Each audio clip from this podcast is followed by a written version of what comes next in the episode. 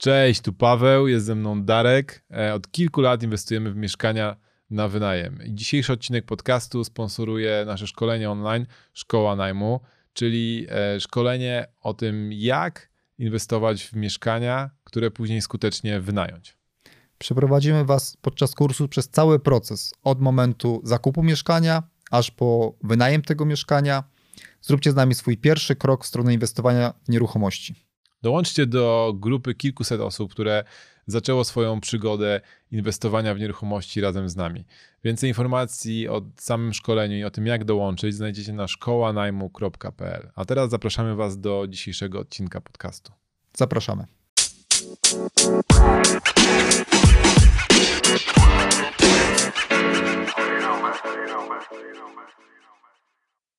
Dzień dobry, tu Corpo Landlord, podcast o tym, jak inwestować w nieruchomości pracując na etacie. Ja nazywam się Paweł Kuryłowicz, e, ze mną jest Darek Matczak. Cześć. I ze mną jest też e, nasz dzisiejszy gość, e, Kasia Gorzędowska. Witamy Cię, Kasiu. Cześć. Zaprosiliśmy Kasię, bo ostatnio często rozmawiamy wspólnie o nieruchomościach na popularnej ostatnio popularnej aplikacji Clubhouse. E, I stwierdziłem, że jak zobaczyliśmy, ile różnych wspólnych rzeczy robimy, to, to nie, nie, mo nie mogliśmy Cię nie zaprosić do tego podcastu, ale chciałbym, żebyś się przedstawiła sama, tak żebyśmy nic nie zepsuli. Jasne, tak. Dzięki za zaproszenie. Dobrze się z Wami rozmawia na Clubhouse. Także zapraszam też do naszych e, środowych rozmów wszystkich czytelników i słuchaczy. Waszych. Natomiast o mnie. Nazywam się Kasia Gorzędowska, działam razem z mężem w branży nieruchomości y, w Łodzi. Inwestuję w nieruchomości od ponad 7 lat. Mamy dwójkę synów, teraz w wieku 6 i 8 lat. E, prowadzę kilka firm właśnie w obszarze nieruchomości. Jest to firma inwestycyjna, zarządcza, ale też edukacyjna.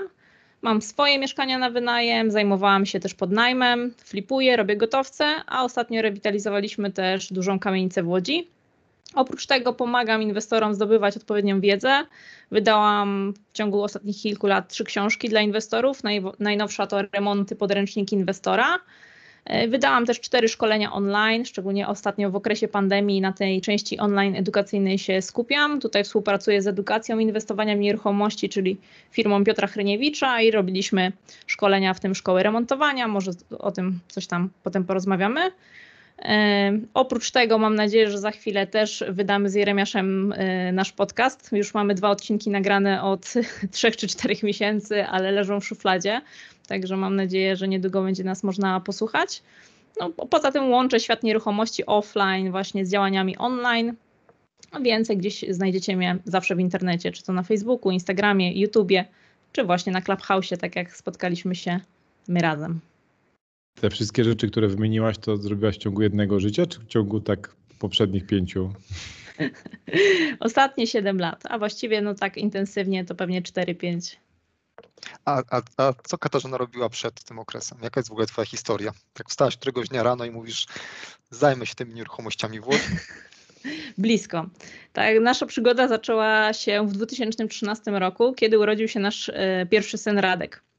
E, szybko dotarło do nas, że nie możemy jednocześnie pracować na etatach i spędzać z nim tyle czasu, ile byśmy chcieli.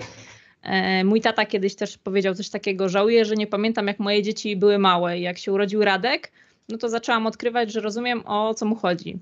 E, bo też wróciłam po pół roku do pracy, oboje właśnie byliśmy etatowcami. Ja pracowałam jako nauczycielka matematyki w szkole podstawowej, a Jeremiasz był inżynierem serwisu w prywatnej firmie medycznej.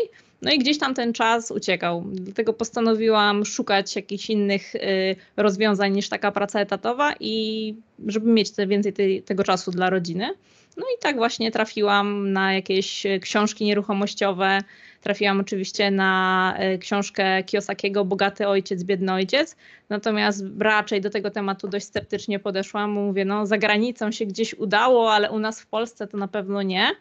E, I zaczęłam szukać, czy komuś się udało w Polsce i trafiłam na polskie książki o nieruchomościach. I mówię, no dobrze, no ale to może w Warszawie się udało, może w Gdańsku się udaje, w takich dużych miastach, ale Łódź, szczególnie te 7-8 lat temu, jeszcze była mocno niedocenianym miastem.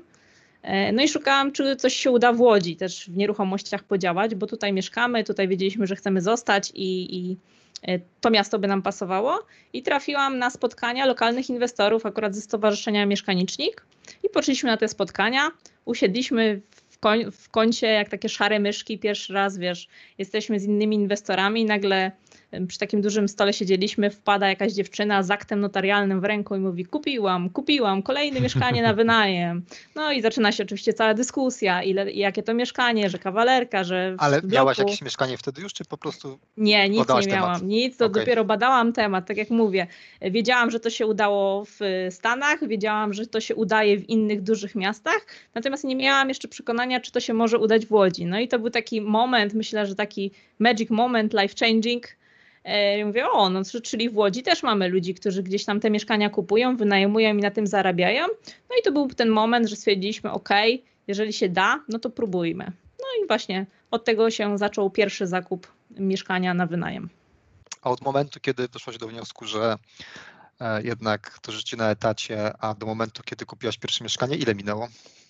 Pamiętasz? Wiesz co, no, u mnie to było chyba około półtora do dwóch lat. To też było przeplatane moim urlopem macierzyńskim, chociaż wiemy, że urlop to zbyt wygórowane w tym wypadku słowo. Natomiast ja już wiedziałam wtedy, że, że będę próbowała coś zmienić.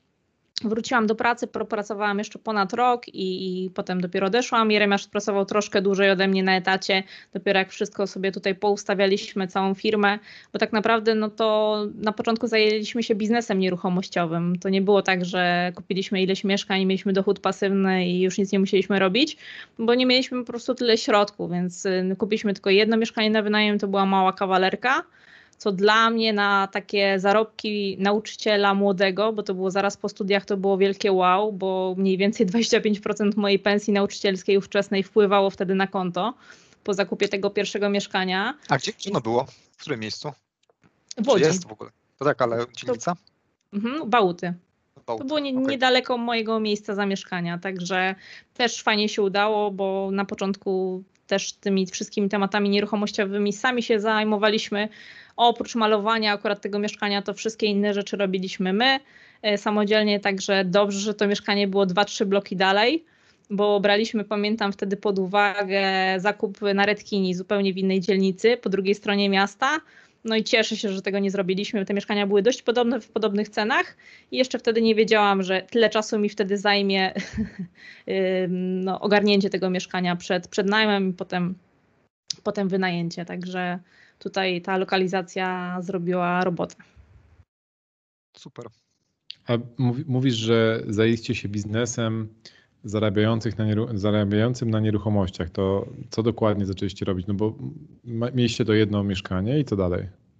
Tak, y, no zamieniliśmy trochę etat na, na swoją pracę u siebie, bo mm, odkryłam, że można zajmować się podnajmem. Tak naprawdę słuchałam podcastu z Mateuszem Brejtą, który właśnie wtedy w 2000 chyba to było 14 roku opowiadał, jak można y, zajmować się podnajmem, że nie trzeba kupować nieruchomości, żeby na nich zarabiać i dla mnie to było wielkie wow ponieważ ja nie miałam już, nie mieliśmy środków, żeby kupować więcej e, nieruchomości, nie mieliśmy też zdolności kredytowej ze względu na swoje dość niskie zarobki wtedy w pracy etatowej, więc to było takie rozwiązanie, które nam pozwoliło pozostać w tej branży nieruchomości, wynajmować e, mieszkania i po prostu budować, budować kapitał, budować zdolność kredytową, żeby w przyszłych latach po prostu takie nieruchomości sobie kupić. Także zajęliśmy się na początku podnajmem.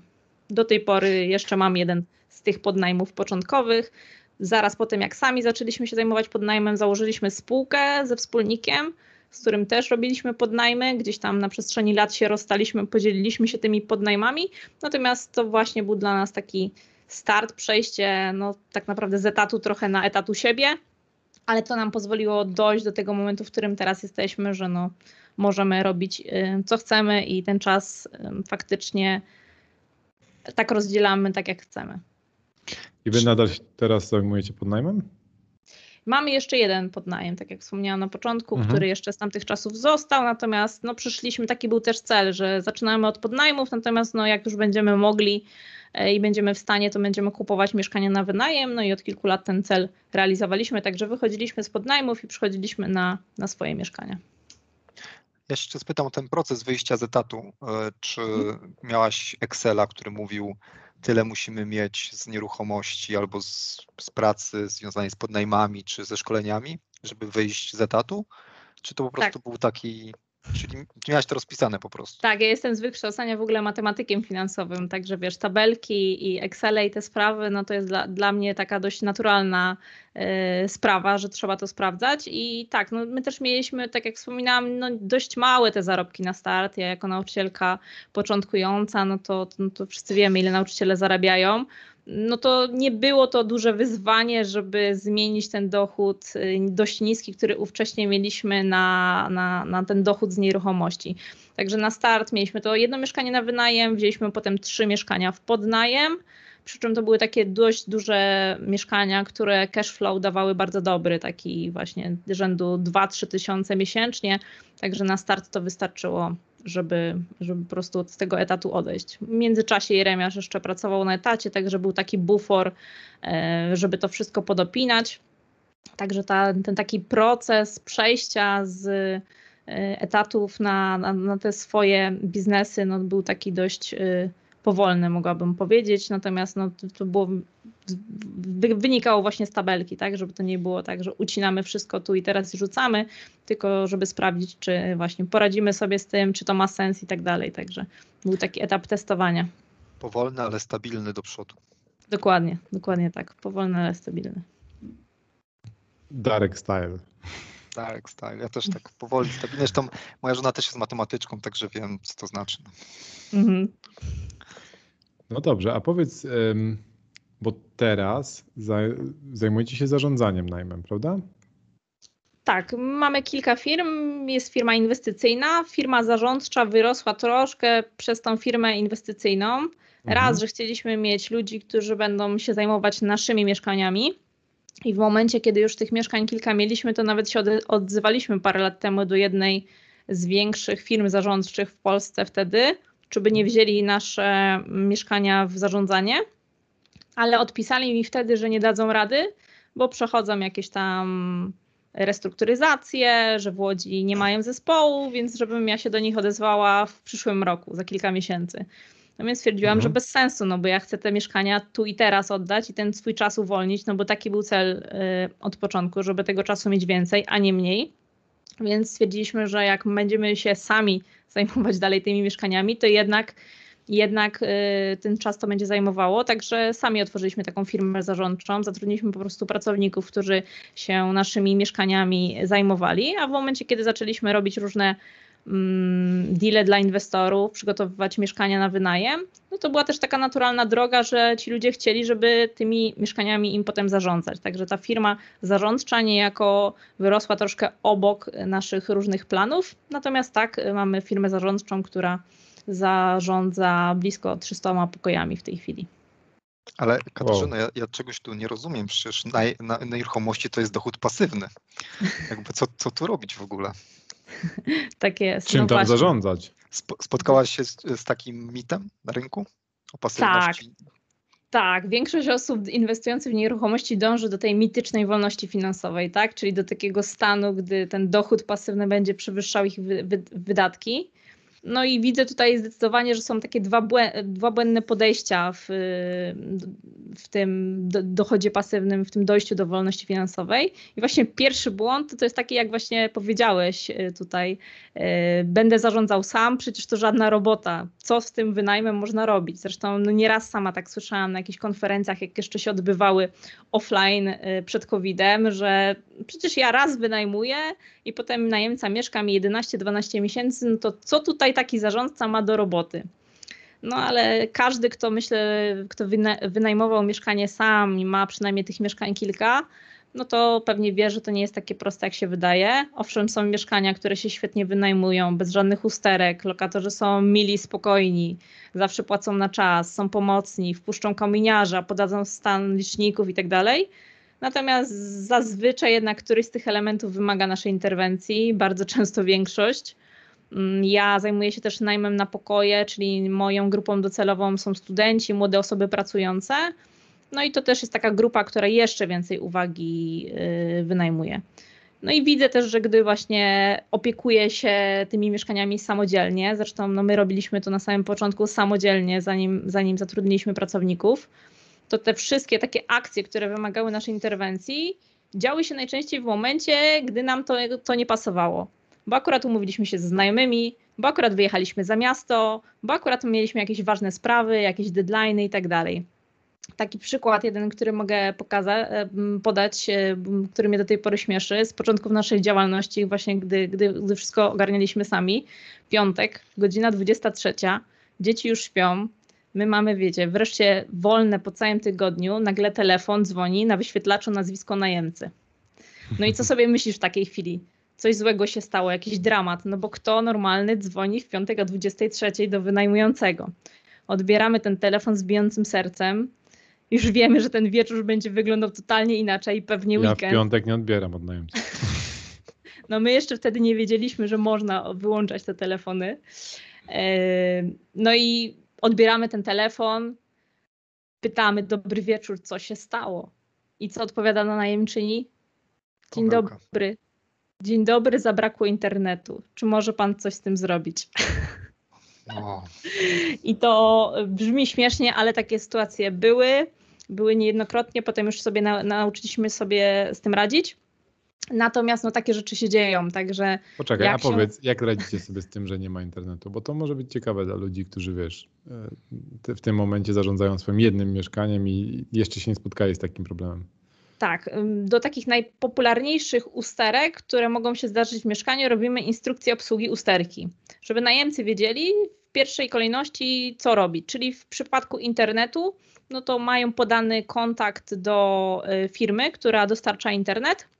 Mają podane login i hasło, które trzeba podać jako właściciel i mają informację, że mogą tam dzwonić. Po drugie jest też informacja dotycząca resetowania routera, bo bardzo często to też pomaga.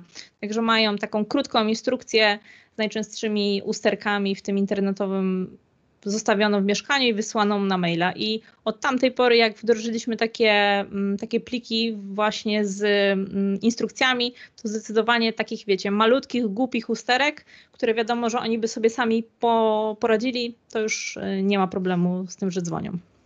Punkt pierwszy, nie dzwoń do nas. Punkt drugi, zobacz, czy coś jest na, w tej tabelce. Jeżeli czegoś nie ma w tej tabelce, to, to sprawdź punkt pierwszy. Dokładnie. Szczególnie, że przynajmniej na pokoje mm, no, musi zapewnić ten internet. Ja przynajmniej takim normalnym już nie zapewniam internetu. To znaczy już od lat się nauczyłem właśnie po takich telefonach typu Mhm, nie działa mi, proszę zrobić coś z tym. tak. A jeszcze kilka lat temu było tak, że to właściciel musiał e, dzwonić, oni jakoś to zweryfikowali. Przynajmniej w Łodzi miałem jakiś taki case w jednym mieszkaniu, że nie chcieli rozmawiać z najemcami. To po prostu Mhm. już teraz nie, nie dostarczam. No Jak sobie Państwo Mhm. sami włączą się i tyle. Tak, no Jest jest, to rozwiązanie, ale tak jak mówisz, no przynajmniej na pokoje przy studentach to jednak to jest wymagane, Tak. ale jest to też do przejścia.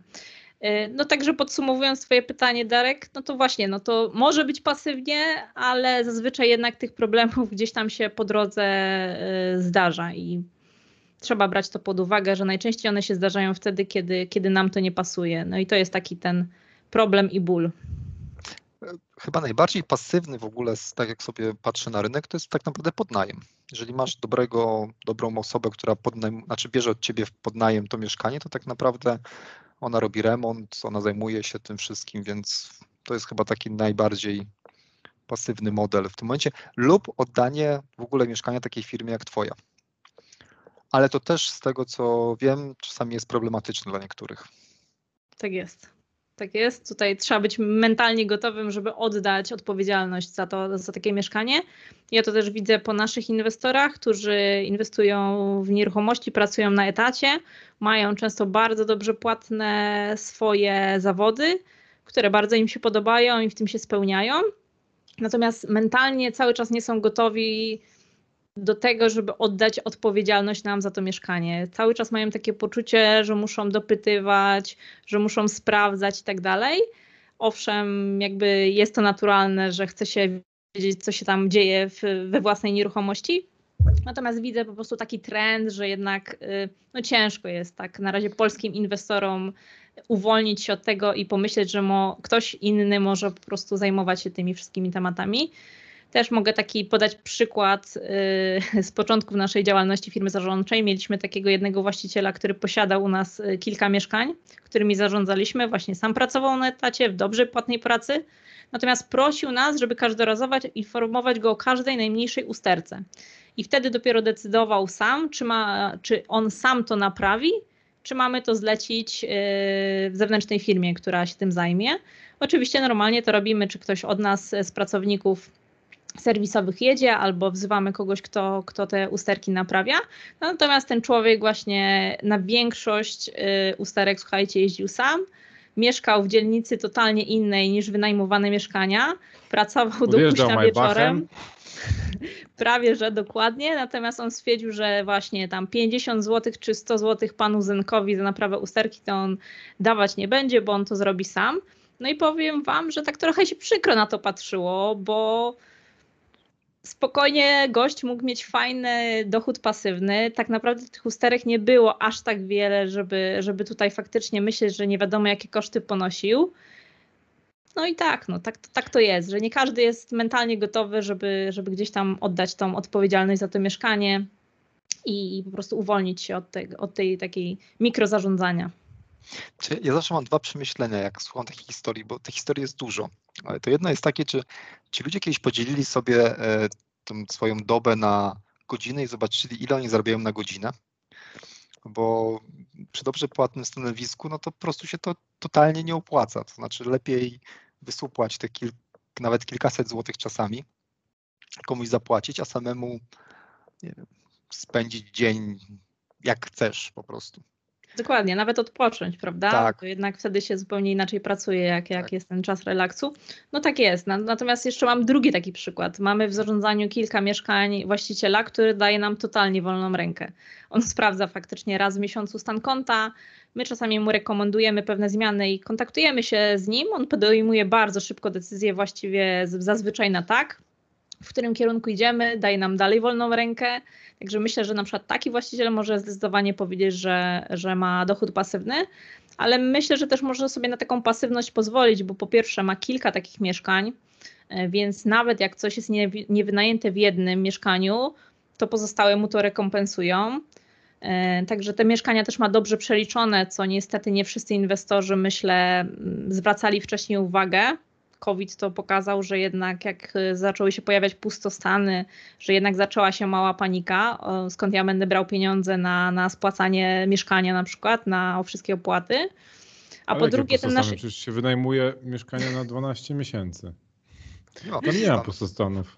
Kto liczy roi z pustostanami? No nie ma dokładnie, takiego. Dokładnie. No nie ma w ogóle wersji pesymistycznych, same są tylko optymistyczne albo więcej.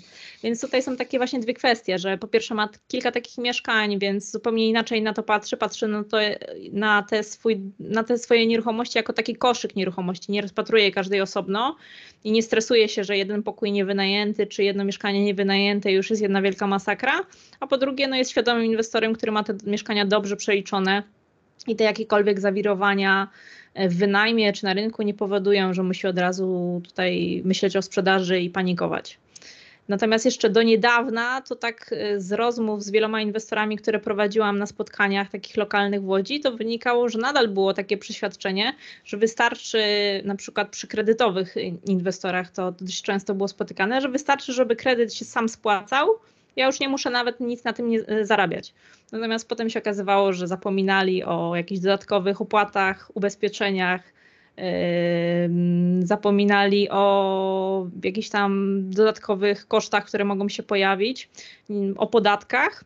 No nie wspominając o tym właśnie o tych pustostanach, tak, o których rozmawialiśmy, które gdzieś tam jak się pojawiły, to się okazuje, że nie dosyć, że nie ma z czego spłacać tego kredytu, no to jeszcze, jeszcze właśnie drenuje się własne oszczędności. Także wbrew pozorom takich inwestorów było dość sporo, także na to też zwracam uwagę, że, że te mieszkania no, muszą być dobrze przeliczone, żeby móc sobie pozwolić, żeby to było pasywne, bo w innym wypadku to będziemy się stresować za każdym razem, jeżeli coś pójdzie nie po naszej myśli.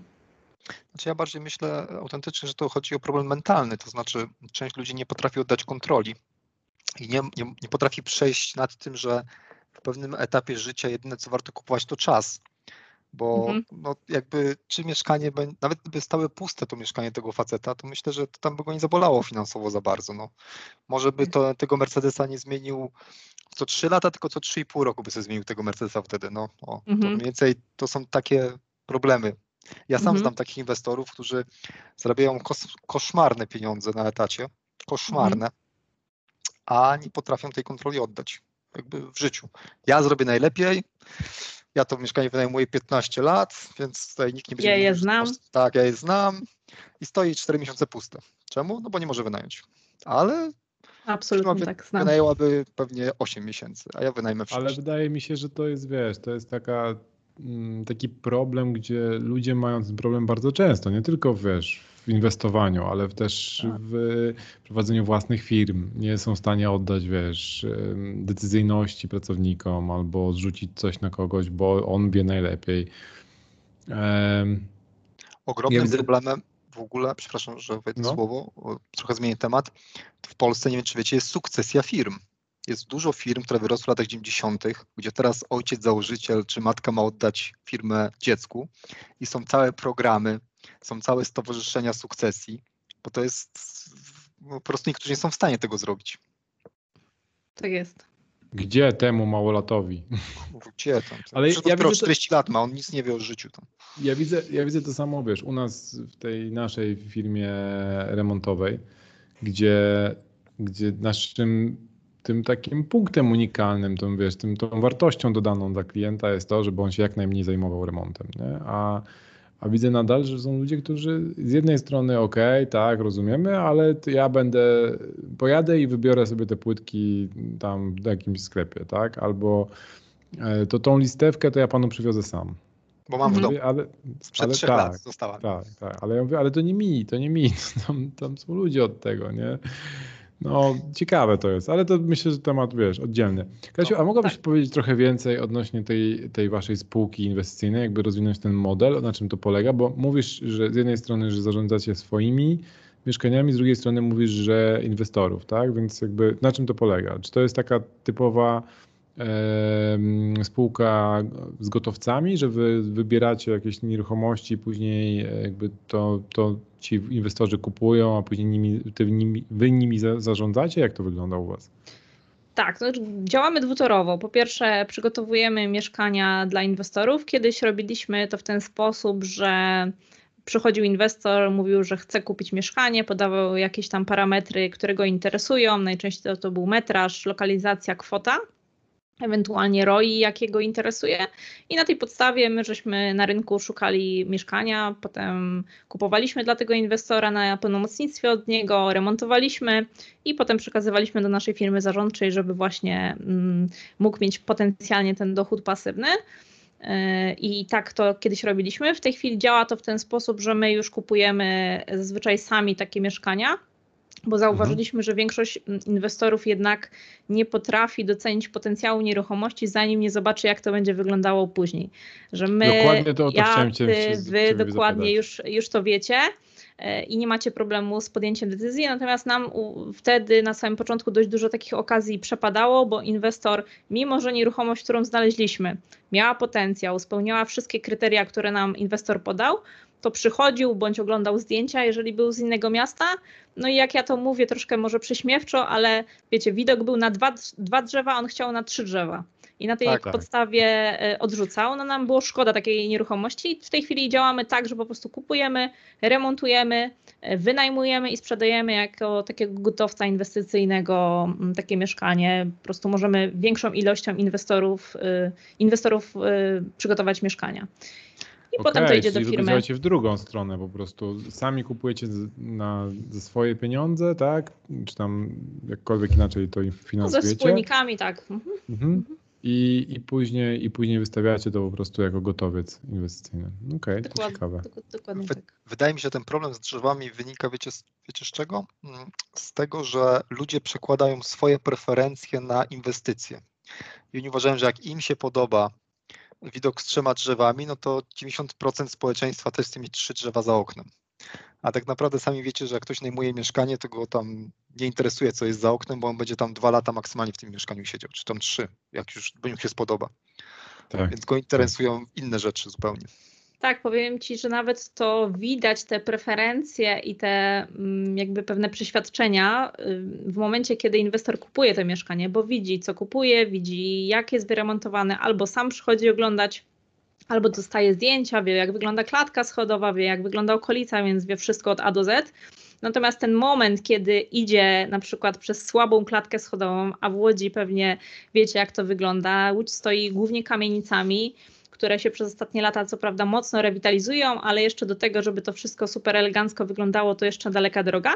I bardzo często jest tak, że te klatki schodowe wyglądają mega słabo. Natomiast Mm. w środku są ładne mieszkania, dzielnica jest zadbana, już powstają ładne ulice i tak dalej. Natomiast sama klatka jest dramatyczna i trzeba widzieć po prostu twarz tego inwestora, który wie, że chce kupić to mieszkanie, albo na przykład jest godzinę przed aktem notarialnym, widział oczywiście wszystkie zdjęcia, więc wie, że tam ta klatka dopiero będzie remontowana, że wspólnota zbiera środki i tak dalej. Wie, że mieszkanie jest wynajęte, no bo sprzedajemy gotowiec, więc wie dokładnie, Tak. w jakich cenach są podpisane te, te ceny, ale on wchodzi obejrzeć jeszcze to mieszkanie przed zakupem i po prostu widzi tą klatkę i słuchajcie, widać tą panikę w oczach. No ale tak, tak, tak jak mówiłam, no to, to, to jakby są własne przeświadczenia. To, że my nie chcemy w takich miejscach mieszkać, czy ten inwestor nie chce, no to nie znaczy, że najemcy tego nie doceniają, bo Mhm. i dla nich się liczy lokalizacja, dla nich się liczy szkoła, cena. Bo jest Dokładnie. blisko autobus, bo jest blisko cokolwiek, zakład Tak, pracy. bo mieszkali, bo mieszkali wcześniej obok, na No. przykład dwie kamienice obok i wiedzą, że tu jest spoko, że znają wszystkich, że no, to już nie są te czasy, kiedy się bałeś wyjść y, po zmroku z kamienicy w Łodzi. To już dawno, dawno temu te czasy minęły. Natomiast no, inwestorzy, szczególnie z innych miast, szczególnie z innych ładnych miast, którzy przyjeżdżają do Łodzi, no to się jednak, jednak boją tych, y, tych elementów. Także no, dlatego te gotowce, bo jest łatwiej inwestorowi to zaakceptować, że to nie jest zgodne z jego preferencjami, że to mogą być te dwa drzewa i może to być ta nieodmalowana klatka schodowa, która bardzo często się okazuje, że za chwilę jest odmalowywana szybciej niż nam się wydaje. Także już nieraz się tak zaskoczyliśmy, że kupujemy mieszkanie i raptem 2-3 miesiące później jest robiona klatka schodowa, która była planowana na za dwa lata. Także ostatnio w tą stronę raczej łapią nas zaskoczenie niż, niż w drugą, że coś jest zbyt długo. Raz nam też się zdarzyło samodzielnie odnawiać klatkę schodową, bo wiedzieliśmy, że wspólnota w ogóle nie planuje. Także no, różne są sposoby. Mnie Darek raz zabrał do, do Łodzi, to trzymałem się kurczowo.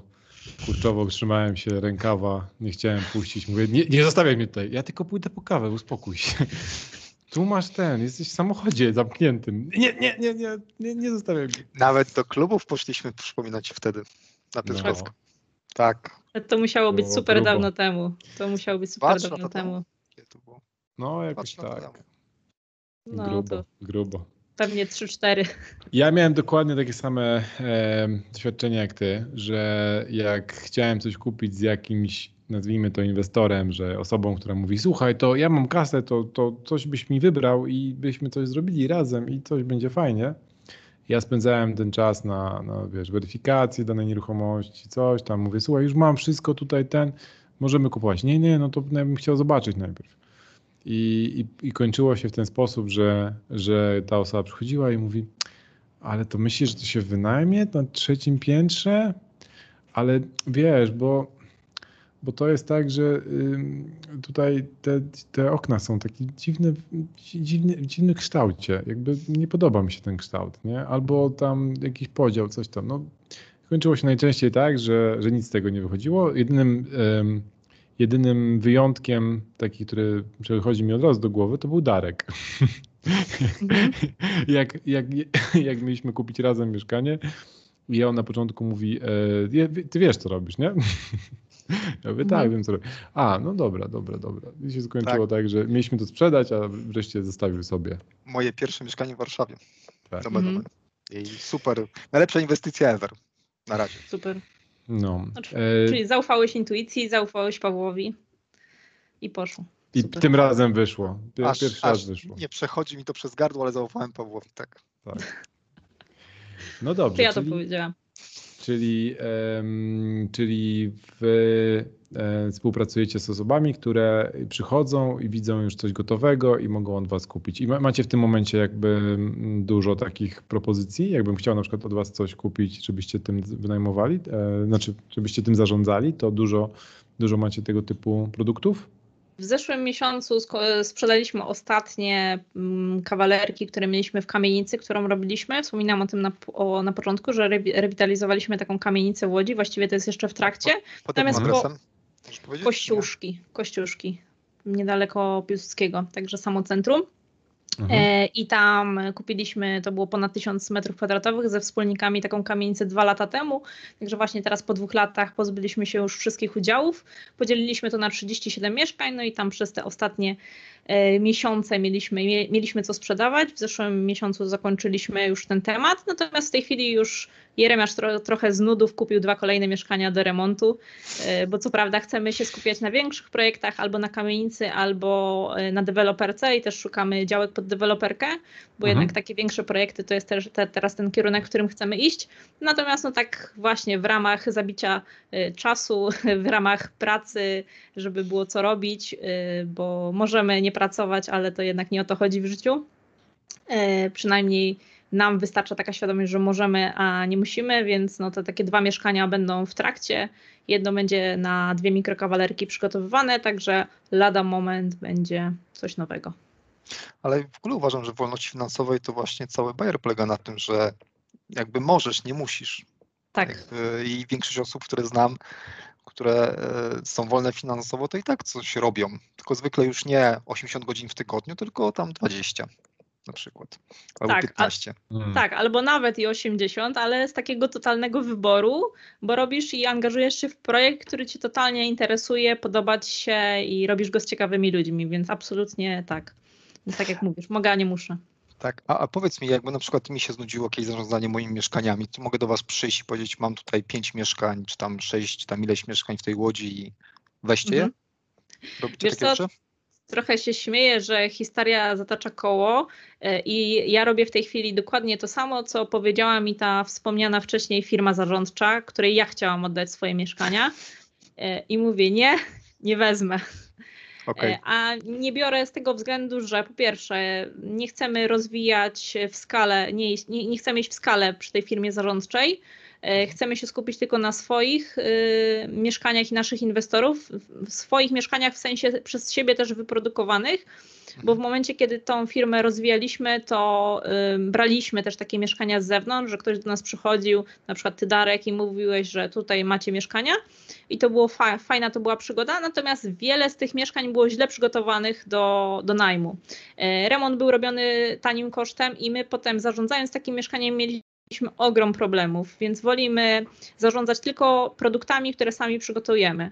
Także dla naszych inwestorów to też jest wartość, że potem właśnie my takimi mieszkaniami się zajmujemy, no bo wiedzą, że no jak sobie wyremontujemy te mieszkania, tak potem po prostu będą się, y, będą się psuły bądź nie psuły.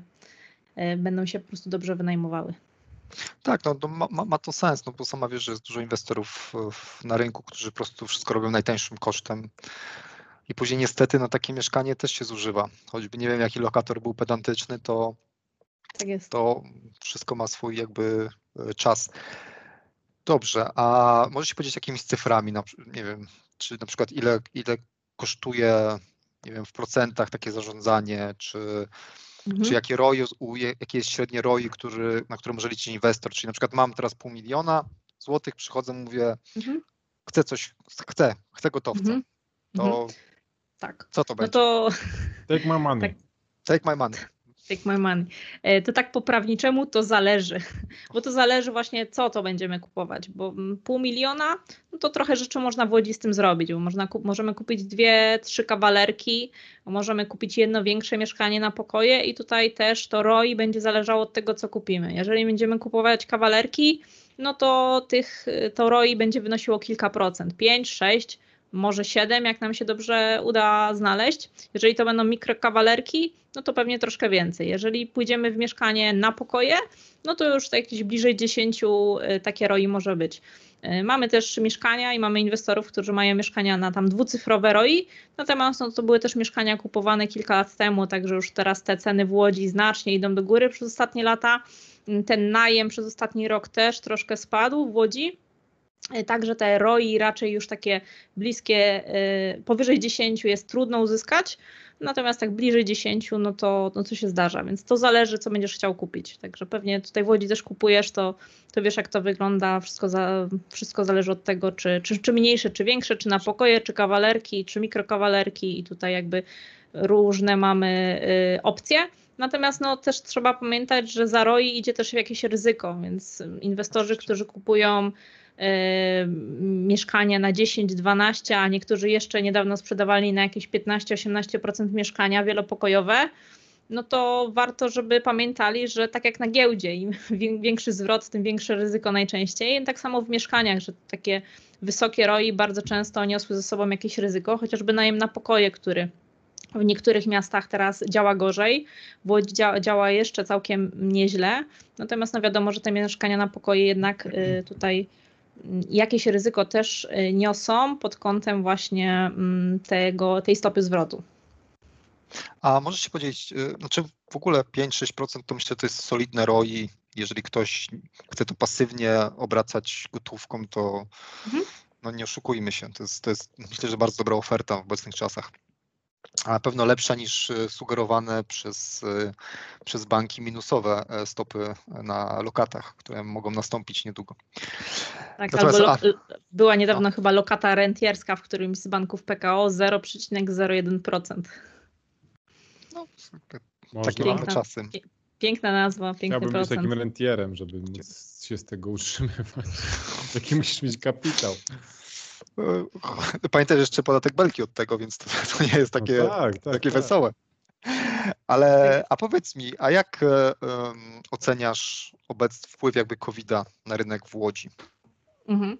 No, Łódź jest takim specyficznym rynkiem, że tak jak działamy od tego 2014 roku, to każdy rok e, jest inny od poprzedniego, totalnie każdy ale tak jak jeszcze w tych poprzednich y, latach tych takich schematów i prawidłowości można było się jakieś spodziewać, tak ten ostatni rok covidowy to jest totalnie nowe wyzwanie. Natomiast wbrew różnym opiniom i artykułom, które pojawiają się w internecie, to ten rynek najmu w Łodzi nadal dobrze funkcjonuje.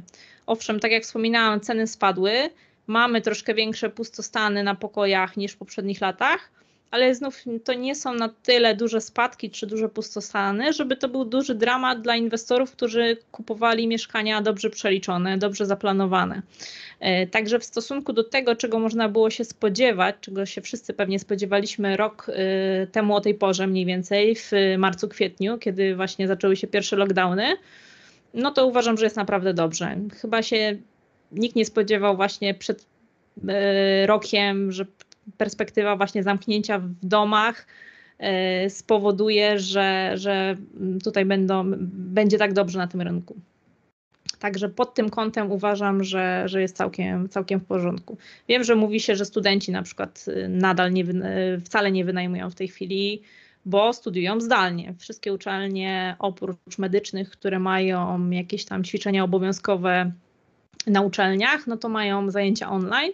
Natomiast wbrew pozorom nadal wielu z tych studentów przyjechało do Łodzi studiować. Zdalnie studiują w wynajmowanych pokojach i pytanie mówią po prostu wprost, że nie chcą mieszkać z rodzicami, nie chcą mieszkać w tych swoich małych miejscowościach. I tych studentów owszem jest mniej niż w poprzednich latach, Natomiast no, oni przyjeżdżają i, i, przyjeżdżać myślę, że będą. Łódź też, tak jak wspominałam na początku, no jest specyficznym miastem. Zupełnie wiem, że ten rynek najmu na pokoje wygląda inaczej w innych miastach. No u nas tutaj ten rynek najmu na pokoje, rynek studencki się obronił. Też dużo pracowników mamy, którzy pracują zdalnie i też wynajmują pokoje, bo chcą po prostu mieszkać w Łodzi, chcą być blisko znajomych. No i tak to wygląda na tą chwilę. No mam podobne przemyślenia. Znaczy miałem taki, ja, ja w sumie chyba miałem jedną zmianę w covid i teraz mam drugą. Mhm. jest diametralna, diametralna różnica. A, a, mieszkania są identyczne. Jest są po mhm. prostu jota w jotę, są na Dąbrowie, dwa pokoje, taki mhm. sam układ. No wszystko jest jakby kopiuj w klej jedno do drugiego. I miałem zmianę, nie wiem, z pół roku temu albo 9 miesięcy temu. No i po raz pierwszy od dawna miałem rzeczywiście tak, że było ciężko znaleźć kogoś. Miałem nawet jakiś tam przestój na tym mieszkaniu ale w końcu znalazłem. Natomiast teraz wystawiłem też takie mieszkanie, takie samo, nawet podniosłem cenę. No mhm. i też mówię, dobra, no będę szukał pewnie ten miesiąc, dwa, no trudno, jakby taki rynek.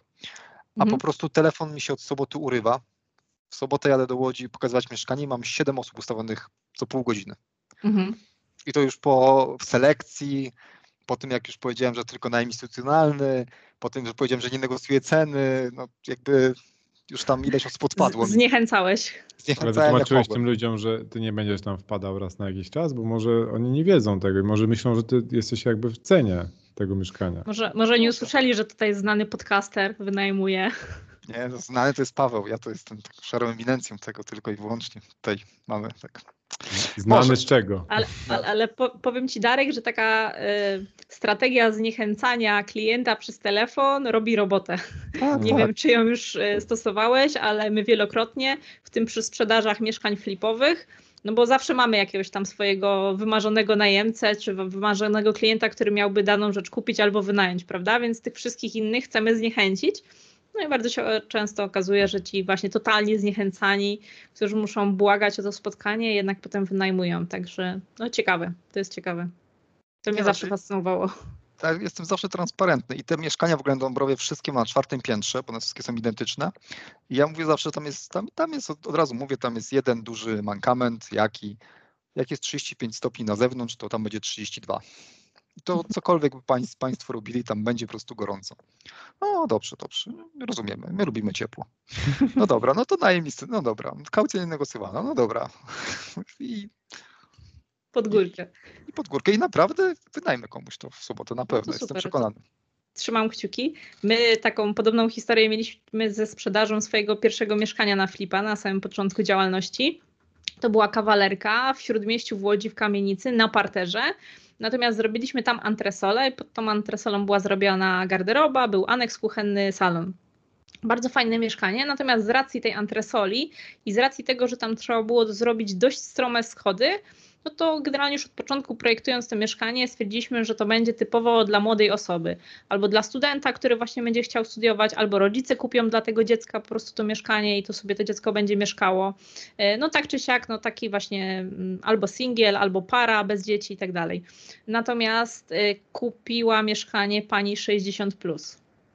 I to Wow. była klientka, którą mocno Jeremiasz zniechęcał do zakupu, mocno właśnie opowiadał, że tam jest stroma antresola, że w ogóle no tutaj dla starszej osoby no to absolutnie, że na, na ta przestrzeń salonowa była dość mała, że tam nawet była, nie było rozkładanej kanapy, znaczy można byłoby wstawić, ale wtedy trzeba byłoby stół przestawiać, więc jakby, no wiecie, wszystko było zaprojektowane pod to, że ta przestrzeń y, sypialniana jest na, na, na górze, więc jeżeli ta pani by chciała spać na tej części na dole, to, to tam się wszystko rozwalało, więc no strasznie panią zniechęcał, natomiast pani przyszła, zakochała się w mieszkaniu i je zakupiła, ale się okazało, że ona właśnie tak naprawdę chciała to mieszkanie dla wnuczki, Mhm. bo ta wnuczka miała do niej wpadać i spać na tej antresoli, a ona sobie gdzieś tam na dole, gdzieś tam na, na jakimś łóżeczku. Więc z tym Tak. zniechęcaniem. Tak, znaczy, ja w ogóle nie rozumiem. Znaczy, ja wolę mieć miesiąc przestoju czy dwa, a mieć odpowiedniego lokatora, niż, niż mieć później problemy. I myślę, że to jest coś, co staramy się też tym pchać ludziom wytłumaczyć, ale nie wszyscy są w stanie to zrozumieć. Bo ty źle rentowność liczysz. Tak jest, ale też to, co mówisz, taka absolutna transparentność, żeby No. właśnie grać w otwarte karty, mówić jak jest, nie tutaj nie koloryzować i tak dalej. My na początku, jak wystawialiśmy mieszkania 7 lat temu, to robiliśmy zdjęcia, wiecie, jeszcze wtedy swoim jakimś tam telefonem, bardziej to już wtedy to kalkulator, kalkulatorowa jakość. Natomiast ludzie, którzy te 6-7 lat temu przychodzili i oglądali te mieszkania, to mówili, wow, że w ogóle jest, te mieszkanie wygląda jak na zdjęciu. My tacy, wiesz, zdziwieni, nowi na rynku, no ale to jak ma wyglądać, jak, nie na jak, jak, jak ma wyglądać inaczej? No i dopiero się, wiesz, tam były historie, że w ogóle ludzie wrzucają jakieś fejkowe zdjęcia, oni przychodzą, a tam jest jakaś nora i tak dalej. Także No. no zdecydowanie transparentność robi Albo robotę, responsibility i te sprawy.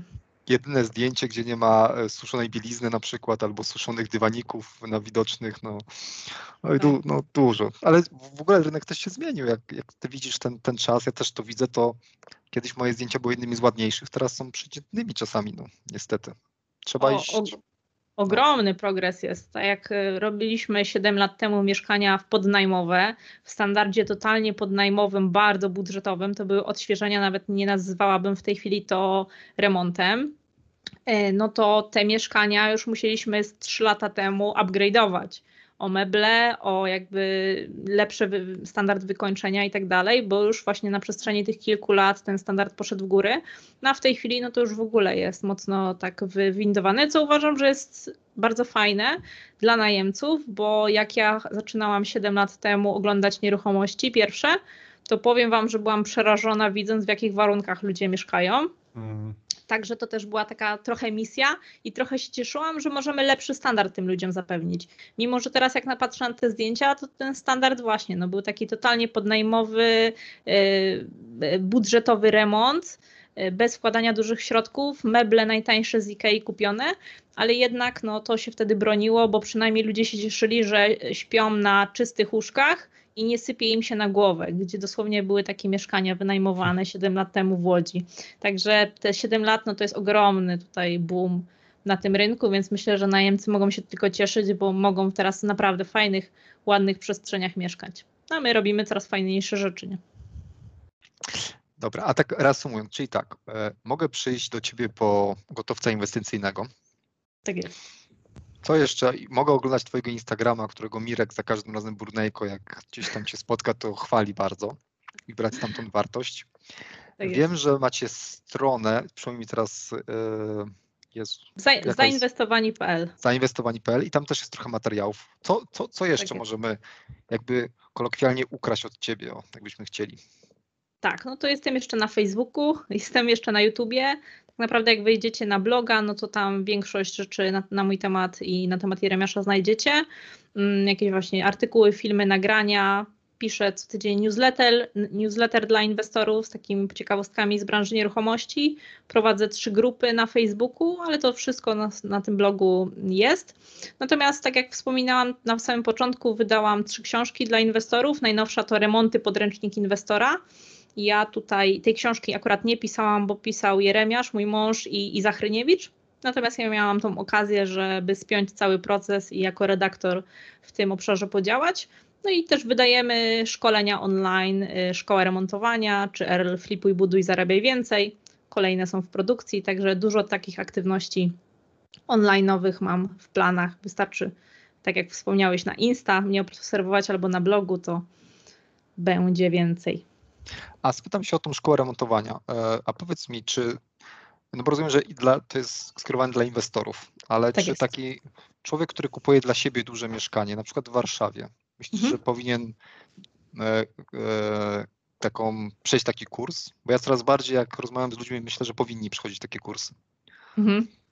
Tak, no to kurs mamy typowo skrojony pod inwestora i mówimy o typowo inwestycyjnych rzeczach. Natomiast są też takie podstawy podstaw, które uważam właśnie też, że każdy powinien znać, bo ocena mieszkania przed remontem, czy jakby pewne standardy, które trzeba zawrzeć w umowie remontowej z ekipą remontową, czy sposób komunikacji z, z ekipą remontową, sposób wypłacania i rozliczania im wynagrodzenia, e, odbiór tego mieszkania po remoncie, no to są takie rzeczy, które nieważne, czy się robi na wynajem, na flipa, czy dla siebie powinno się robić. Natomiast no, my typowo komunikujemy ten kurs pod, pod inwestorów, e, bo taki jest nasz klient docelowy idealny. Także pod wynajem pod flipy to mieszkanie jest skrojone. A jaki jest koszt kursu? W ciekawości. W tej chwili kończyliśmy trzecią edycję i to jest 1100 zł. Natomiast no, mam taką zasadę, że ta cena rośnie w kolejnych edycjach, także czwarta edycja w wakacje, no to tam troszkę będzie minimalnie wyższa cena. Natomiast no, akurat ten kurs i tak jest jeden z najtańszych kursów, który mamy i planujemy robić. Właśnie taki entry level, no bo też nie czarujmy się tysiąc parę set, 1100, 1200, 1500 zł jakby miał kosztować. W kosztach remontu to jest po prostu kropla, to jest nie kropla. wiem procent jakiś niewielki tego, co będzie, a kwota, którą można zaoszczędzić właśnie chociażby podpisując dobrą umowę remontową i odpowiednio weryfikując, no to to już jest jakby mega dużo do przodu. Tak, zresztą mamy takich znajomych, którzy jakby chcieli być e, cwanić przy remoncie i na przykład po pięć ekip im nie przyszło pod rząd. I remont trwał mm. nie dwa miesiące, tylko półtora roku. Mhm. Tak jest. Więc, więc jak najbardziej. Powiedz mi tylko jeszcze, czy tam jest moduł budżetowania, bo to jest coś, co mnie zawsze e, intryguje, jak ludzie dzwonią, pytają się, ile ma koszt, jak myślę, ile by kosztował remont. I tak, jakby... jest moduł budżetowania, kosztorysowania i, i tak. tak, tak. Na tym też się skupiamy, bo to jest też bardzo taki temat interesujący dla, dla wszystkich inwestorów i dlaczego te remonty tyle kosztują, dlaczego ta firma mi powiedziała tyle, tyle, a tyle, a potem się okazuje, że jak się pewne rzeczy przeliczy, no to to są normalne kwoty. To polecę mojemu koledze e, Jarkowi, nie będę mówił nazwiska, bo dużo osób go zna, ale polecę mojemu kolegu Jarkowi ten, ten, ten no, kurs, żeby sobie kupił i zobaczył, ile kosztuje remont. Ale to tam inna historia. E, no dobrze, super. Pawle, czy ty masz jakieś pytania jeszcze? Ja mam chyba ostatnie pytanie odnośnie tego zarządzania najmem, e, mhm. bo ty zarządzając tak wieloma pokojami, to myślę, że już masz e, dość mocno sprecyzowane procedury i wiesz na co, na co uważać. E, gdybyś miała takie, nie wiem, dwa, trzy punkty dać osobie, która wiesz, jest dopiero świeża na tym rynku wynajmowania nieruchomości, co według Ciebie jest najważniejsze, żeby zabezpieczyć z jednej strony tego, tego wynajmującego, a z drugiej strony, żeby ułatwić mu życie, żeby ten dochód pasywny był jak najbardziej pasywny? Mhm. To po pierwsze, mimo że ten rynek już się mocno rozwinął przez y, lata, to widzę, że wiele osób, które działają same, nadal nie podpisują umów najmu. E, więc uważam, że pierwszy punkt no to jest podpisana umowa najmu. To samo się tyczy tak naprawdę remontów, o których przed chwilą rozmawialiśmy. Nadal większość problemów wynika też z tego, że tych y, umów nie ma albo są źle sprecyzowane, więc zdecydowanie umowa najmu. Czy to będzie zwykła umowa najmu, czy najem okazjonalny bądź instytucjonalny, który Darek wspominał, no to już jest jakby inna rozmowa. Natomiast właśnie ta pisemna umowa najmu y, dobrze podpisana powinna być.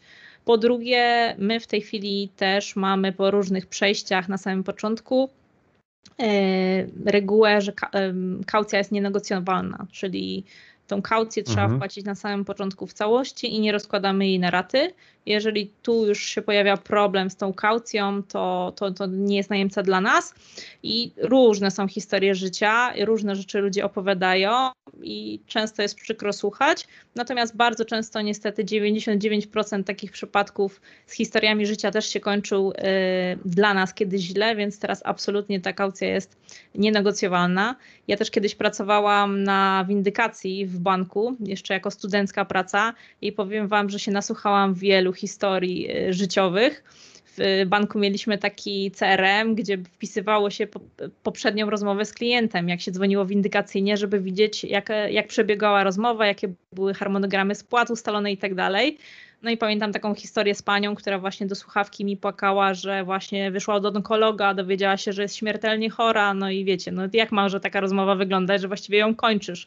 Mm. Dopóki nie zobaczyłam, że miesiąc temu i dwa miesiące temu i trzy miesiące temu dokładnie tak samo wychodziła od tego lekarza i też płakała w słuchawkę. Także no różne historie usłyszymy, niektóre prawdziwe, niektóre nie, więc ale absolutnie nie jesteśmy instytucją finansową do finansowania tutaj najmu e, najemcy, więc ta kaucja jest nienegocjowalna. Także te takie dwie rzeczy, no to uważam, że jest taka podstawa podstaw. Natomiast no mhm. no my też jeszcze y, wymagamy od najemców OC, e, żeby wykupowali OC najemcy. To też jest dość fajna sprawa, myślę, że coraz popularniejsza na rynku. Jeszcze tak z 4 lata temu to mały, mało który najemca chciał słyszeć, żeby płacić 50 zł rocznie, e, żeby potem potencjalnie móc skorzystać z takiego ubezpieczenia przy jakichś tam usterk, e, przy jakichś tam zniszczeniach przypadkowych.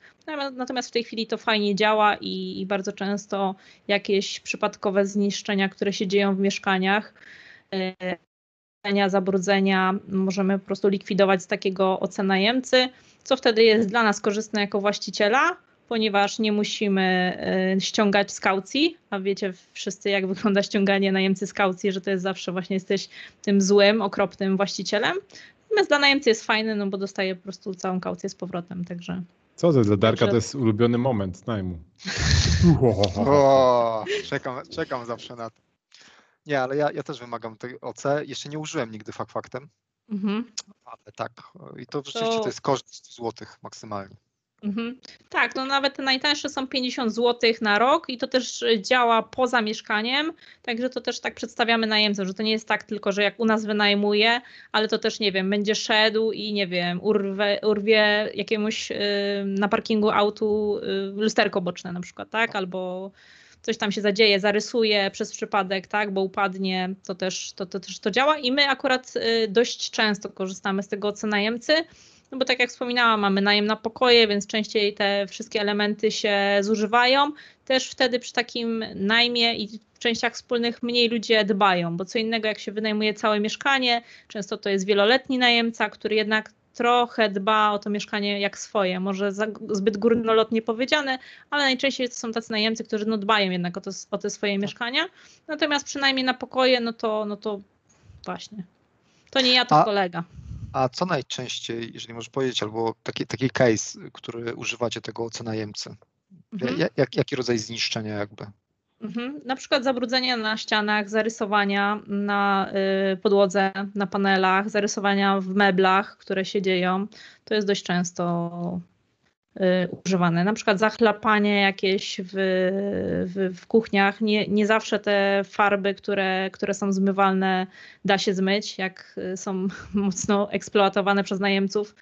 Y, także gdzieś tam w tych, w tych najczęściej obszarach. Y, to jest, ale też.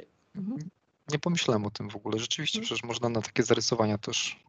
Hmm, ciekawe. Ja Wam teraz opowiem historię jednej z moich klientek, która mm, kupiła cztery mieszkania w jednej inwestycji, które mhm. mieliśmy przyjemność remontować. To były wszystkie mieszkania, które były typowo pod inwestycje. I pomysł mhm. był taki, że wszystkie mieszkania e, zostaną e, wynajmowane na najem krótkoterminowy. Wreszcie się okazało tak, że przez pandemię Część mieszkań zostało wynajęta na długi termin, a część e, właśnie została, te największe mieszkania zostały wynajmowane właśnie na, przez, przez Booking.com i tam jakieś inne serwisy, bo się okazało, że w tamtej okolicy po prostu nie ma dużych mieszkań wynajmowanych na, na krótki termin i mówi, że to się super spinało do pewnego momentu, kiedy ktoś wynajął e, to mieszkanie na kilka nocy i jak odebrali to mieszkanie, to się, to się popłakała w ciągu dwóch czy trzech nocy y, zdemolowali praktycznie całe mieszkanie. Oczywiście większość tych, tych, tych takich problemów, które stawili, dało się po prostu wyczyścić, posprzątać. E, no, gorzej ze ścianami, które nawet po odmalowaniu będą miały jakieś tam rysy.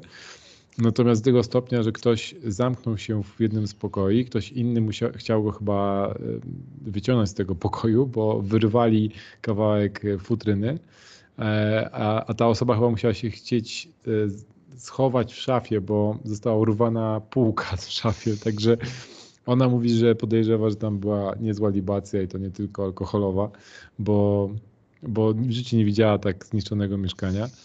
E, no i teraz pomagamy jej wrócić z, tych, z, tymi, mieszkaniem, z tymi mieszkaniami do, znaczy z tym mieszkaniem do, do poprzedniej poprzedniego wyglądu. I najgorsze ona jest, e, mówi, że jest z tego wszystkiego to, że ona ma ubezpieczenie, które tam pokryje wandalizm. Ma e, jakieś środki od e, tam tego pośrednika. Ta najemczyni nawet mówi, że tak, tak, my pokryjemy te, te szkody, przepraszamy bardzo i tak dalej. Tylko ona w tym momencie ma wyłączone to mieszkanie przez półtora tygodnia z, z biznesu, no bo musi to wszystko ogarnąć, tak? Sama się tym musi zająć. I do tego jeszcze pracuje gdzieś indziej. Więc mówi, no ten czas, który spędzam tutaj, nie mogę spędzać na swojej pracy. Także to taki ostatni, ostatni, ostatnia historia, która, która mi wpadła w ręce i powiem wam, że nie zazdroszczę tej osobie, jak to, jak to, jak to mieszkanie wygląda po tym jednym to, najemcy. To taka historia dość podobna nam się zdarzyła też na samym początku, kiedy sami za, za, zarządzaliśmy mieszkaniem i to też był telefon, co prawda nie piątek o 23, ale to była chyba sobota, czy z soboty niedzielę, na niedzielę noc o 3 rano, e, czy trzeciej w nocy, dzwonił policjant z mieszkania naszego podnajmowanego, że właśnie przyszli, przyjechali na interwencję, zostali otwarte mieszkanie i całe mieszkanie w środku jest zakrwawione. Oh, fuck. Oh. No to było mieszkanie wielopokojowe, tam było powinno być kilku lokatorów, podobno nie było żadnego. Znaczy, był, ko, znaczy był koniec końców jeden, który im podał ten numer telefonu, który przyszedł i się przeraził, jak wygląda to mieszkanie, więc wezwał policję. Generalnie policjant sam nie wiedział po co dzwoni, Powiedział, że tak dzwoni nas poinformować, tylko dlaczego o trzeciej w nocy musiał to robić. Powiedział, że w sumie to nie musimy przyjeżdżać, bo tutaj jest już inny najemca, który zamknie. Wszystko wygląda bezpiecznie, więc ich strony nie ma. Jak będziemy potrzebowali jakąś notatkę służbową, to zapraszam na taką i taką komendę w poniedziałek rano. No, także to był taki moment, mówię, nie, to nie jest na nasze nerwy. Dziękuję bardzo za zniszczenie mi nocy. Nie? Dokładnie, nie? wiesz, Wiecie, małe w dzieci w, końcu? domu i tak dalej. To się działo się to, że prawdopodobnie najemca z jednego z pokoi y, był pod wpływem narkotyków. Krzyczał coś tam u siebie w pokoju w nocy i inny najemca próbował go uciszyć. E, No i tamten się zdenerwował, zaczął go gonić po tym mieszkaniu, a ponieważ były takie sz- drzwi z szybkami w środku, to pięścią rozwalił przez przypadek, czy tam się wiecie, zatoczył pewnie, rozwalił taką szybkę i sobie tą rękę gdzieś tutaj rozciął. No Więc jak biegł przez ten korytarz, to wiecie, po prostu tą krew, tą krwią zachlapał wszystko po prostu dookoła. No i wyglądało to makabrycznie na pierwszy rzut oka, ale koniec końców dość szybko to można było tam ogarnąć. Natomiast historia właśnie mrożąca krew w, w żyłach, teraz to mnie śmieszy, natomiast to też wtedy był taki powód, ja mówię, nie, ten zarządzanie własnymi y, tutaj mieszkaniami, podnajmami to nie jest na moje nerwy. Ja muszę mieć kogoś, żeby to po prostu oddzielić, to życie prywatne, ten czas wolny od tego, od tego biznesu. I powiem Wam, że odkąd mamy pracowników, a to już jest chyba ponad 5 lat, jak nie 6, bo dość szybko pierwszego pracownika właśnie z tych powodów zatrudniliśmy, to oni nie mieli takich case'ów jak my na start. Żadnych telefonów o 23, żadnej policji o 3 w nocy. Były różne akcje oczywiście z policją i tak dalej, natomiast właśnie takich hardkorów no to, to nie mieliśmy. Może tak miało być, żebyśmy po prostu szybko tą firmę ustawili i szli do przodu. No to życzymy jak najmniej takich historii. Słuchajcie, Ale- myślę, że, że przejdziemy powoli do, do, do kolejnej części tego podcastu, e, jakim jest e, jedna rzecz, którą rekomendujemy naszym słuchaczom. Kto zaczyna? No, nasz gość, no jaki nasz mogło, gość, być, tak mogło być inaczej. Tak Prosiłem, jest. żebyś coś przygotowała, Kasiu, także e, Tak. to jest ten czas.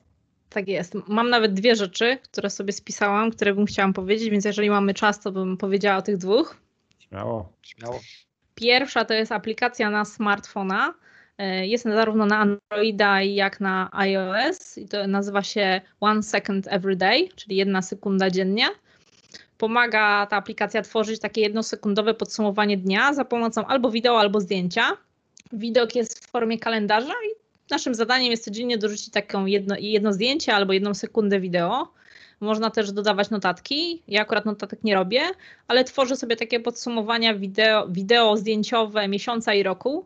Robię to od ponad dwóch y, lat i to naprawdę niesamowite, ile wspaniałych takich chwil trafia się nam na co dzień, o których dość szybko zapominamy.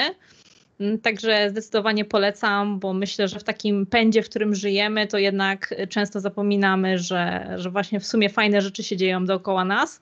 Ja też tę firmę prowadzę po to, żeby mieć czas z dziećmi i y, żeby, żeby robić to, co chcę.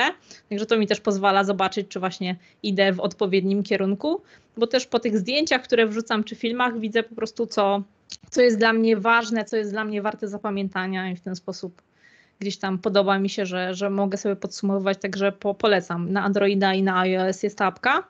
A Super. druga rzecz, którą bym poleciła, to jest klan finansowych Ninja. Ja do klanu finansowego Ninja to jest mm, społeczność Michała Szafrońskiego. Wiem, że tutaj kiedyś polecaliście artykuły Michała y, i blog Michała, jak oszczędzać pieniądze. Natomiast ja do tego klanu dołączyłam rok temu, gdy Michał go zakładał. W tej chwili zaraz będzie kolejna, wiem, edycja, y, będzie można dołączać.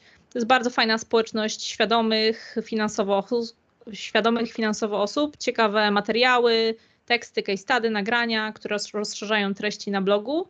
Także myślę, że wasi tutaj słuchacze, czytelnicy też mogą z tego skorzystać, no bo trafić na taki taką fajną grupę y, ludzi, którzy idą w tym samym kierunku, wiedzą właśnie, co to są inwestycje, wiedzą, co to są finanse i że trzeba na nie zwracać uwagę, no to, no to jest naprawdę fajna sprawa. Można po prostu iść do przodu ze swoimi działaniami, zobaczyć, co inny robi.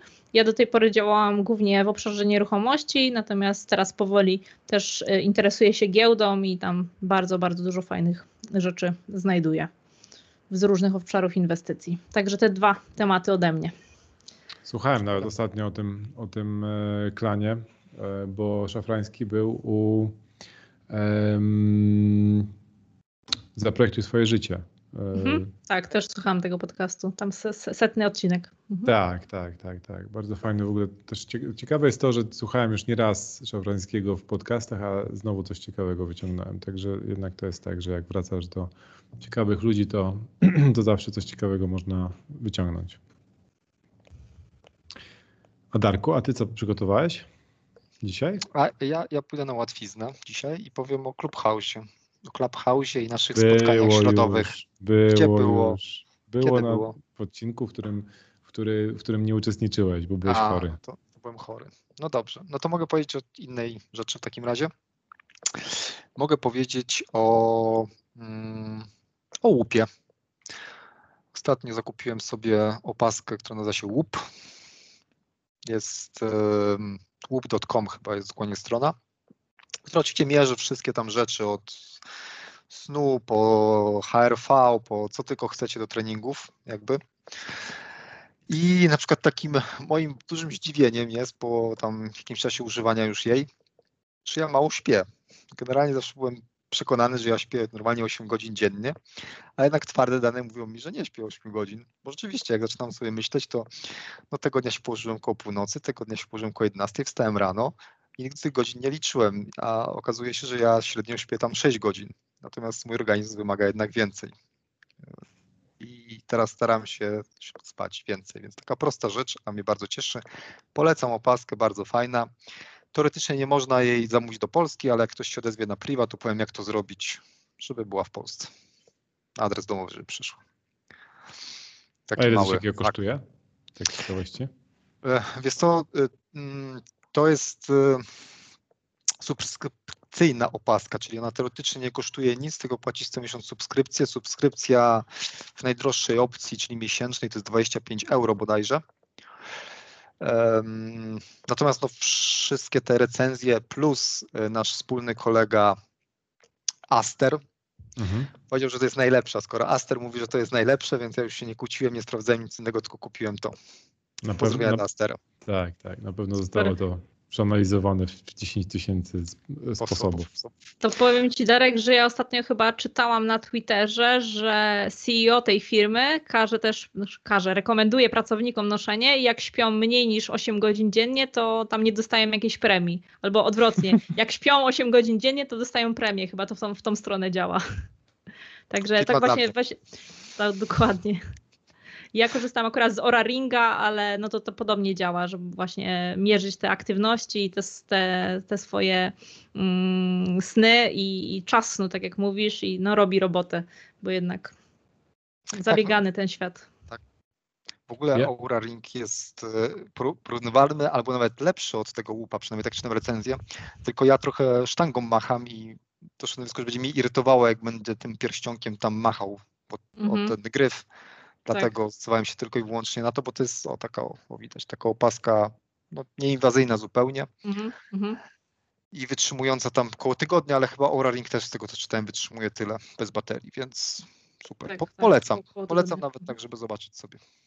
Fajne. No i taki niski entry level, jak mówisz, że za samą opaskę nie trzeba nic zapłacić, tylko tam miesięcznie to można sobie potestować, jak rozumiem. Tak, nie ma takiej jest... opcji, żebym to za, zakupił, bo jak się dowiem ile śpię, to, to, to wpadnę w jakąś depresję. E, znaczy jestem ciekawy w ogóle, co wyjdzie dalej, bo jeszcze nie noszę ich 30 dni, a żeby dostać tam jakieś pomiary dokładniejsze, to 30 dni ona się kalibruje, więc będę wiedział mm -hmm. więcej. Mm -hmm. Ale i tak, tak, ciekawa rzecz. A i jeszcze dla mnie było ważne też, dlatego myślałem też o Aura Ring, bo ja nie lubię jak mi coś bzyczy i tam powiadamia i, i, i dzwoni i, i mhm. rozprasza, więc chciałem coś, co nie ma ekranu. I mhm. wiecie, jak ciężko znaleźć taką opaskę, która nie ma ekranu? Wszystko ma mhm. ekran. Jakby wszystko musi mieć, wszystko jest lepsze, jak ma ekran po prostu. No większość, większość, większość fitbandów ma właśnie no, ekran. Jak pika, Świecące tak prostokąty. No. Tak, no A, Ora nie ma akurat, ale. Dokładnie. A ty, Pawle, co masz dla nas dzisiaj? A ja ostatnio przyszedłem test Galupa i chciałem o tym powiedzieć. E, podejrzewam, że dużo osób to robiła, ale ja dość późno trafiłem na test Galupa w moim życiu. E, może dlatego, że, że jakoś wcześniej się tym nie interesowałem. Dostałem taką ten test i, i taką sesję coachingową z osobą, która się zajmuje tymi testami Galupa i głównie ich e, wynikami, e, dostałem od mojej dziewczyny i powiem Wam, że naprawdę zaskoczyło mnie, jak dużo informacji wyciągnąłem z tego. Z tego co wiem, to wy oboje przechodziliście ten test, bo nawet jak wrzuciłem imię i nazwisko Kasi, to w którymś tam obrazku mi się pokazała, pokazały Twoje top 5 um, talentów. Tak, e, tak. Także wiecie dokładnie o co chodzi. Dla tych, co nie wiedzą, to tak szybko powiem, wypełnia się taki test online, gdzie są pytania, y, na które musimy odpowiedzieć jakby w skali tam chyba 1 do 10 czy 1 do 5, już nie pamiętam, ale co nam, do czego nam bliżej, tak? Jakieś tam jest pytanie i dwie odpowiedzi, do czego nam jest bliżej, a jeżeli tam po środku odpowiadamy, to, to znaczy, że tak w sumie nie możemy się zdecydować. I na podstawie tych pytań, które są tak nieoczywiste i czasami tak ciężko jest wybrać jakąkolwiek ze stron, tworzy się taki twój profil 30 chyba czterech talentów e, i zasada jest taka, że im wyżej ten talent jest, tym, tym jest u ciebie bardziej, jest mocniejszy. Te, które są na samym końcu, to najprawdopodobniej prawie w ogóle u ciebie nie, nie, nie występują albo ci jest daleko bardzo do nich. Te pięć jest, e, jest najważniejszych, a 10 to jest takich kluczowych dla ciebie, a reszta to są takie, że tam możesz zacząć próbować jakoś, jakoś to wzmacniać. I to, co mi powiedziała ta, mm, ta coachka, to mi się bardzo spodobało, że po pierwsze, robiąc ten test, dowiadujesz się, e, że e, inni ludzie nie muszą mieć tak jak ty. W sensie, jak ty masz jakiś talent, który mówi o tym, dlaczego jesteś takim, taką osobą, a nie inną, to, to sobie zdajesz sprawę, że ktoś inny może mieć kompletnie inne talenty, inny sposób pojmowania świata, inny, inną osobowość, no jakkolwiek to nazwać. Ale y, chodzi o to, że jeżeli ja mam jakiś talent, tutaj widzę, Kasiu, mam to otwarte, też twoje talenty. Widzę, że mamy wspólny talent, ukierunkowanie, ten fokus, tak? Czyli mm, z tego, co mi ta kołczka powiedziała, to ludzie tacy jak my najczęściej mają jakiś w głowie plan. Jakiś plan działania, plan, wiesz, następnych kroków, coś tam i najczęściej od razu ten plan jest, e, e, jest następstwo jakiegoś tam drobnego ruchu, że od razu działamy. To nie to plan dla planu, tylko że jest tam jakieś działanie od razu. I, i mówi, ta, ta dziewczyna, która to prowadziła tę sesję, mówi, i ty myślisz, że ludzie tak, wszyscy mają plan, prawda? Ja mówię, no tak, no przecież to normalne, że ma się plan jakby na życie. Albo, nie wiem, no mam jakiś problem, no to mam jakiś plan, żeby z tego problemu wyjść. No czasami on nie jest najlepszy, no ale coś tam mam. No właśnie widzisz, to jest to, jest to że najczęściej ludzie nie mają planu. I to, że masz ten, ten talent, to właśnie pokazuje, że że, że mm, u ciebie coś takiego jest, ale też e, uczy ciebie empatii, że ktoś może mieć i kompletnie inaczej, tak? U mnie ten, e, taką główną, tą najmocniejszą cechą jest wiara w siebie. E, I mówi, wiesz, to jest na tyle rzadka cecha, że bardzo, bardzo rzadko występuje, przynajmniej w tym teście, więc nie zdziw się, że ludzie po prostu na przykład może spotkać ludzi, którzy nie będą wierzyć w siebie i nie będą mieli tak tak silnego, takiego silnego poczucia, e, że, że dadzą radę, tak? I że, że coś osiągną. Więc to pierwsza rzecz to właśnie ta, to poczucie empatii, że to, że ktoś ciebie nie, rozumie, to może wynikać z tego, że po prostu ma inne talenty i, i e, że ty jego nie rozumiesz, że, że, że w ten sposób działa. To właśnie wynika z tego, że inaczej pojmujecie trochę świat. Druga rzecz, która mi też którą wyciągnąłem z tego, z tego testu i z tej e, sesji coachingowej, to to, że mm, nasz świat edukacji najczęściej działa poprzez taki, ona to nazwała konwencjonalny sposób mm, rozwoju, czyli e, szukamy co, jakie cechy, cechy powinna mieć dana osoba na danym, danej pozycji, i próbujemy e, te najgorsze, e, te, te rzeczy, w których, których mamy jakieś braki, to próbujemy je usprawnić. Tak? Czyli te, te, te takie powiedzmy, że najniższe nasze poziomy wzmocnić.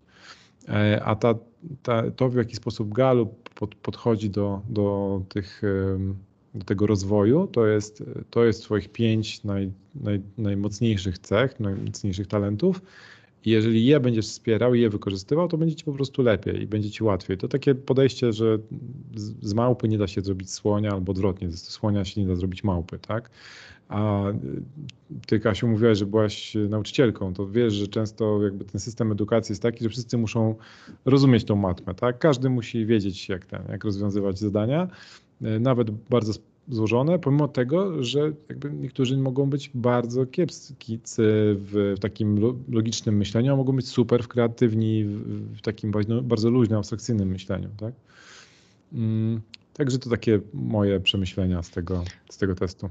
A Pawle, a lubisz być słuchany? Lubisz być słuchany, Pawle? Tak, to było jedno pytanie, jedno z pytań, które, bo tutaj z Darkiem wcześniej rozmawialiśmy o tym teście i to było jedno z pytań, e, która, która mi zadała ta kołczka, e, bo tutaj tam wychodzi mi, że jesteś tam komunikatorem, więc powinno, powinieneś mieć tak, że lubisz być słuchany i lubisz rozmawiać z ludźmi. Ja mówię, no w zasadzie tak, od dwóch lat prowadzimy podcast, to chyba tak. Ona mówi najlepsza odpowiedź, jaką ever usłyszała. A podzielisz się innymi talentami, które masz? Tak. Mówiłeś o tym ukierunkowaniu, mówiłeś o tym. E, tak, to, to idąc od, od góry, to jest self-assurance, czyli taka wiara we własne siły. Mhm. E, drugi talent to focus, czyli e, taki ukierunkowanie. ukierunkowanie. Trzecie to jest wu, e, to jest jakoś dziwnie tłumaczone w, po polsku, tak. Czar, to jest taka. Mm, ona to, jest to... Super, to jest super talent do wynajmu, do wynajmu i do sprzedaży. Tak. U nas, u nas w firmie ludzie mają też zrobione te, te talenty i właśnie naszym pośrednikiem jest chłopak, który ma U. No i naprawdę widać po prostu efekty, jak wynajmuje. Hmm. No to mi chyba też dobrze idzie. E, kolejnym talentem to jest significance, czyli taka potrzeba robienia czegoś, co mnie inspiruje, takiego uznania. Istotnych e, rzeczy. Tak, istotnych Też rzeczy. Mam. Później jest e, communication, czyli właśnie ta e, chęć rozmowy i słuchania, bycia słuchanym. E, responsibility, czyli, czyli mm, to chyba ty też masz, tak, odpowiedzialność. Tak, odpowiedzialność. Ty masz dość wysoko. Talent. Tak, ciężki tak, talent. No, ona też fajnie mówiła, bo pokazywała, że ok, to są twoje mocne talenty, ale te talenty też mają złą, taką ciemną stronę, tak, ciemną że na stronę. przykład będziesz brał za siebie za dużo E, i będziesz chciał, e, żeby wszyscy wokół ciebie mieli dobrze, nie? E, później mam analytical, czyli takie podejście do, do wykresów danych, że potrzebuję tego, żeby tam dobrze się w tym czuję. Developer, czyli chęć rozwijania innych. A nie developer? Koma. A nie budowa domów? A nie budowa domów? Tak. Pasowałoby. Budujesz. No, myślę, że oni trochę w inny sposób oglądają mnie. Później command, czyli takie chęć podejmowania decyzji i, i, i, i możliwość jakby e, wspierania innych w podejmowaniu ich decyzji. I aktywator, czyli takie róbmy coś, a nie czekajmy. Mm, tak to chyba to, to 10 tych kluczowych. Znaczy 5 jest najważniejszych, tych tak z tego, co ona mi powiedziała. Pięć jest najważniejszych, a tak. reszta jest jakimś takim dopełnieniem.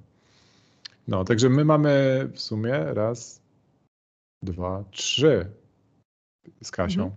Te same. Tak, tak. Ja mam też fokus, mam responsibility, czyli ta odpowiedzialność. Ja jeszcze mam maximizer, jest maksymalista, że zawsze chcę robić na 100% co no. często się właśnie kończy taką frustracją, bo nie zawsze się wszystko da odpalić na 100%. Stąd ten niestety mój podcast, wiecie, od czterech miesięcy czeka, bo nie jest jeszcze idealny, ale już muszę, muszę po prostu to wypuścić. Mam learnera, także uczenie się. Stąd właśnie jestem w różnych miejscach, różne rzeczy poznaję i tak dalej. I to significance, o, których, o którym wspomniałeś. Także to jest Galupa, super sprawa. Pozwala, tak jak wspomniałeś, siebie zrozumieć i siebie zrozumieć w kontekście komunikacji z innymi E, zrobiliśmy ten test też w firmie i dopiero zobaczyłam właśnie, że ja na przykład mam to responsibility. Wcześniej mnie frustrowały pewne rzeczy w firmie. Nie rozumiałam, dlaczego niektóre rzeczy, które ja mówię, nie są robione tak, jak mi się wydawało, że powinny być. Dopiero właśnie taki trener mi uświadomił, że to, że to jest dla mnie ważne i ja jestem za to odpowiedzialna, to nie znaczy, że dla innej osoby to jest ważne i że ona się czuje za to odpowiedzialna, więc ja, to jest moją rolą, żeby odpowiednio im to komunikować. I od tamtej pory na przykład mówię, dlaczego coś jest dla mnie ważne i zupełnie to zmienia postać rzeczy. Wystarczyło taką prostą rzecz dodać do komunikacji do różnych osób, dlaczego coś jest dla, dla mnie ważne, dlaczego to jest ważne, żeby zrobić w tym terminie, albo dlaczego to jest ważne, żeby się nie spóźnić na spotkanie. No i zdecydowanie jakość komunikacji poszła w górę. Także fa, fa, fajna przygoda, Paweł, też przed Tobą, bo pamiętam, ja zrobiłam chyba dwa lata temu, czy trzy lata temu ten test, no to dużo, dużo ciekawych rzeczy się zadziało dzięki temu. Mm. No, na pewno otwiera, otwiera głowę, jeżeli chodzi o to, e, żeby w ogóle to dla mnie jest coś ciekawe, że poprzez odpowiedzi, odpowiedzi na te pytania, które były tak czasami ciężko do, do znalezienia odpowiedniej rzeczy, tak, takiej, która mi by bardziej pasowała, Czasami to po prostu odpowiadałem, dobra, na chybił trafił już jakby. No i tam jeszcze czas był. Czas. Tak, no właśnie, tak, tam tak. był czas jeszcze kilkanaście sekund z tego co pamiętam. To naprawdę te jakby, nie, nie wiem czy to jest tak zrobione, że większość z tych rzeczy może, mogłoby, wiesz, być podpisane pod, pod moje mm, jakieś cechy charakteru, ale tutaj to czuję, że dużo rzeczy jest, e, jest, jest dobrze trafionych. także, także fajnie. Darek siedzi cicho. Darek robił test Galupa, ale wyszło, że nie ma żadnych talentów. Nie, robiłem, robione dwa razy. Raz na MBA i później w firmie, w której pracowałem, bo po wstępie chyba 6 lat wyszły mi te same wyniki. Jedyne co mam, mam też learnera, mam input, mam individualization, mam significant i achievera, czyli tylko input jeszcze nie padł chyba wśród waszych mhm. odpowiedzi. Maximalizer jest na siódmym, fokus na dziesiątym.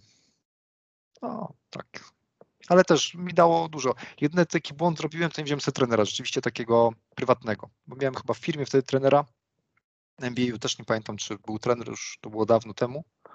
Dużo czytałem, jakby dużo słuchałem oczywiście, też tego, co ty mówiłaś wcześniej. Dominika Juszczyka. Tak, Dominika Juszczyka, natomiast myślę, że taki one-to-one -one, e, mógł być ciekawy. Pewnie sobie zapodam to. No, ten one-to-one dla mnie był chyba naj, naj, najważniejszy z tego wszystkiego, bo jak to zrobiłem ten test i przeczytałem tam, no spoko, no, mam jakieś tam cechy, super, no tak. i co dalej.